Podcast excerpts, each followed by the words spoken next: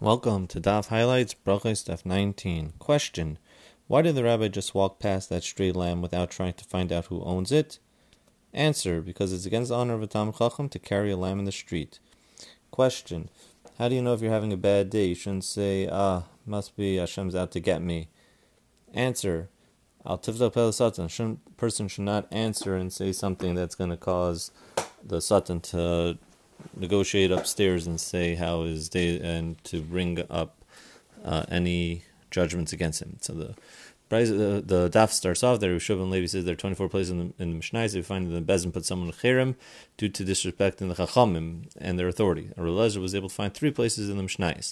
One example was someone who spoke bad about the Chachamim after their death, because it talked about Kavim and Halo, passing that one does not give the Mesaita to Giyaris but the Chum argued with him and says, You do give the Mesaita. So then he said, Oh, he was told that Shemaya v'Avtalyon did give a freed maid to give to drink the Mesaita. So Kavi said in a disparaging way, Ah, that's because they themselves came from converts. They were descendants of Sancheiriv, and therefore uh, he sort of belittled them. Therefore, he was in for saying, for saying that. He eventually died while still in Cherem, and a large stone was placed on his coffin for that. Another mission says someone who belittled Muntilas Yadayim, which is the Allah of the Rabbanon. The above Mishnah says that Rabbi Huda says it cannot be that the great Akavia was Puncherim, rather it was Elazar ben Chanech was Puncherim for disparaging the Rabbanan requirement of Muntilas Yadayim, and he died while he was still in Cherem, and a large stone was placed on his coffin, which sees that anyone who dies in Cherem has his coffin still by Beis Din. Someone who is respectful to Hashem. We had a case of Chani Amago, the man that Hashem make it rain. He put himself in the circle and then he said it should not be too soft, not too hard. And Shem if not for you, you're such a Hashem loved you like a father to a son, then I would put you in cherem for just talking to Hashem, disparaging like that. If you're disrespectful to Hashem, then also should be put in cherem. So all the case of the Braisa at the top of Rabbi Yosef, it says Titus Ishraimi was instituting that the Roman Jews eat roasted whole goat, goat on Pesach night as remembers come to Pesach. Shemesach told us that if you're not such a respectful person, I'd put you in cherem because you're ignoring the Cham's Gzer not to eat goat prepared that way at the Seder. As it looks too much like the actual korban and could be confused as Kachim Chutz. Rebbe can only find three Mishnahs, and this is a Brisa. The question is, so if there, this is a Mishnah that Rebbe Lezer argued strongly about the tahar of an oven that was sliced and put back together. It looked like a snake. It's called a snake onion, so uh, a snake oven. Rebbe says that it's tar, and the Chum said it was tamei. The Chum ruled that tamei everything that touched the oven. Rebbe said it was tar. And the Brisa they put him cherem while arguing. So why isn't that Mishnah listed? They put in the cherem is only mentioned in Brisa, and the list was talking about cherems that took place in the Mishnah. So if Rabbi Lezer only found three places in the Mishnah, how did Rabbi Lezer Melezer find 24 places? The answer is Rabbi Shimon Levi count all places where someone was respectful to the Chamim or Hashem, and that he was counting every single place, but it wasn't he was actually put into Cherem, but here there was three places that said specifically where they're put into Cherem, and then the other 24 are just outcomes. Now the Braisa says that one should not begin taking a meis to burial near the proper time for Kriyat Shema, because otherwise people are not going to be able to say Shema while you're taking out this meis to the Levaya. Now, if one did begin to do so, then you could still finish the burial. Even though we find that Rabbi Yosef was taken out to be buried close to the time of Kriyat Shema, that's different because he was on Chashuv, even if it's time, close to the time of Kriyat Shema. Now, we say, Abraisa says, uh, people were listening to Espedim when the time for Shema arrives. If the meis is in the room with them, they should leave the room one by one and say Shema. So they should walk out quietly and do it on their own. But if the meis is in a different room, then they should Shema where they are and the Avol remains quiet. They should then say Shema and Ezra, and the Avol should accept Hashem's judgment by saying tefillah, acknowledging how great Hashem is, and he should deserve even worse. So I said, you should never say you deserve even worse. As Reish Lakish says, you don't want to give the Satan, the prosecutor, an argument when presenting his case. Now the Mishnah also means that if a person, uh, to, uh, if the meis is coming, so even if the person can finish one parak, even one pasuk of Shema before reaching the shura, he should begin to say that one pasuk. If he can't, he shouldn't even begin. Now a person that's in the person this row of shuras that they will line up that the avail, that could see the avelim or padim shema, as long as they could see the per, the avelim. But if they don't see the avelim, then they're chayiv. Yehuda says the people came from the Avelim or Pater from Shema and totally, and the people came for themselves just see the burial, but not the Menachem Ovel or Chayat say Shema. Yehuda said in the name of Rav, someone realizes he's wearing shatnez. He has to remove the clothing even if he's in the market and be embarrassed because we don't consider that if someone's doing, if you have uh, human dignity or covered brias is relevant when there's a violation of Hashem's mitzvah, uh, the doesn't Hashem's violation counts. So you have to rip it off. Now we have Brisa that says that uh, people are accompanying the burial if he was a mourner and they're kahanim. So even if he knows that he's choosing a road where there's no tumah and they're following the mourner with him, they still can follow him and go with him even though they're going over this this place. So we see from here we shouldn't do ein tasnu Hashem. You're doing an avera. Answer is this Brisa is a case where it's rabbanan. It's a base of pras and therefore the rabbanan included in their in their takanas of that for for kavod it's mutter. And we also have a brayz that says Rabbi son of Tzaddik was a kind would jump over coffins to greet and show respect to the Jewish and non-Jewish kings.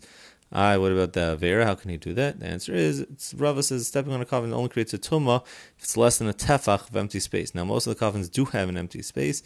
In this case, it gets into Raiv, a Parish, and uh, where's the tumah coming from? But there's a whole sugi here. But we see the principle of Raiv tells us it's okay for a kind step on over a coffin. Rabban says that they should not step over any coffin, and but the Rabban said even a gayish. But the Rabban says that in a place where it prevents respecting for the king, they can do it. Uh, another Brisa says that a human uh, kavadriyas trumpet it's a loisase in the Torah. It's like sort of a, a pasuk, so it seems like uh, Rabbi says no, that's the loisase of loisasr, which is the basis of all halachas rabbanon. All the rabbanon come like you shouldn't turn to your right or to your left. What the chacham say. So in that case, part of you're not being over what the Rabban says because they're agreeing that if it's covered abrius, then you're allowed to be over the, the. You also have a brisa that says v'salamta mehem. An older person or anyone else who cannot be befitting for his honor doesn't have to pick up a lost object. It's below his dignity. So we see from covered abrius trumps even a daraisa. Actually, that's in the case of the found item because it says well, it's a halamta. There's a special pasuk that says v'salamta. You're allowed to have it, but by shatnez it doesn't say v'salamta. It doesn't say, and therefore you have to take off the shatnez. Here we have a good question. What about do you have to notice if you see your friend wearing shatnez? Can you be sheval tasa and not tell your friend until he gets home not to take off his his shatnez or not? Now we can't learn from this case of all other from this salamta. You might say maybe learn to all other isurim uh, because in that case, that's by money, and by money, we're more lenient by monetary laws. So returning a lost object to monetary law, you can't do any gzer shavas to anywhere else to isurim. So by shatnez was an isur, you can learn out from there. Now, Braisa says u ule achaisai. Or we're talking about a nazir. Now, there's three different levels of nazir. Yeah, why does it say by nazir you you can't be matame not to his father, not to his brother, not to his mother? It goes three different uh, levels must be each one of those teaches you in a certain case that you can do a meis mitzvah, it's mutter. Now, what if someone says, luckily he's going on his way to bring a korban pesach, and or a nazir that's on his way to bring korban pesach to circumcise his son, he hears that a closer relative died, he still goes to do with his mitzvah and does not go to deal with the meis. But if you happen to be a mitzvah, the mitzvah, it says you can give up on all the other things, even though there are kares, and because we see from here that uh, kavod of the meis mitzvah is stronger than than uh, a, a mitzvah. So we see uh, covered wrist trumps all other mitzvahs. The answer is no. Usually, covered wrist would not. But in there, there's a special puzzle. Ula sister, teaches that does an extra word. So we can't learn from there. In the case of shatan, is because it's not actively actively violating the pesach, just letting it pass. It's a sheval taisa um, passing by. But by shatan, he's actively inviting by continuing to where the shatan is. He's continuing. So you see from here, just to recap, that a funeral should not be held during the time the Shema is to be recited, so not to incur uh, the conflicts in the Mishnah. An exception is when an important individual dies. Now, one attends a eulogy and the deceased is present, one must leave the room to read the Shema. If the deceased is in another room, the assembled may recite the Shema and pray. As the mourners may not recite the Shema, when the congregation rises for the Midah, they should rise and recite Tziduk, Tziduk Hadin. Now, if there's enough time to recite one pasuk of the Shema before they're approached by the mourners, they should do so. And then we have Braisa that says that those are in the rows which are exposed to the open spaces which owners sit are exempt from saying the Shema, and those who cannot see the mourners are required to read the Shema. And Rabbi says all who come to comfort the mourners are exempt. Those who merely come as spectators are obligated to recite the Shema. Yehuda says someone discovers that he's wearing shatnez, you have to remove his garment. This is based on the pasuk. There's no wisdom or understanding or cancel against Hashem. But there's certain cases where it's overridden. For example, if the mourners choose to return from the cemetery, then kind of can accompany him because of human dignity. The Rabbanon were suspended the prohibition. It also says you could pass over the coffins to Greek kings because most of it generally it's a gap and it's tahar, so so it's not a problem. And the rabbi suspended Lysasur that you don't have to heed rabbinic ordinances when it comes when it's against covered brias. And for salata, we learned that an elder is exempt from returning lost object. Same thing from Kain doesn't have to return lost object because he's in the cemetery, or or if someone's uh, someone whose pursuits are more demanding than his neighbor, he has to do. It's going to cause him a big loss to go do that, and we can't extend to other rules because monetary laws cannot su- serve as a guide for ritual laws. From Lachais Israel, the one who's obligated to perform meal or korban pesach is exempt from burying relatives, but he's obligated to bury based on mitzvah. And here it's Shavuot Taisa.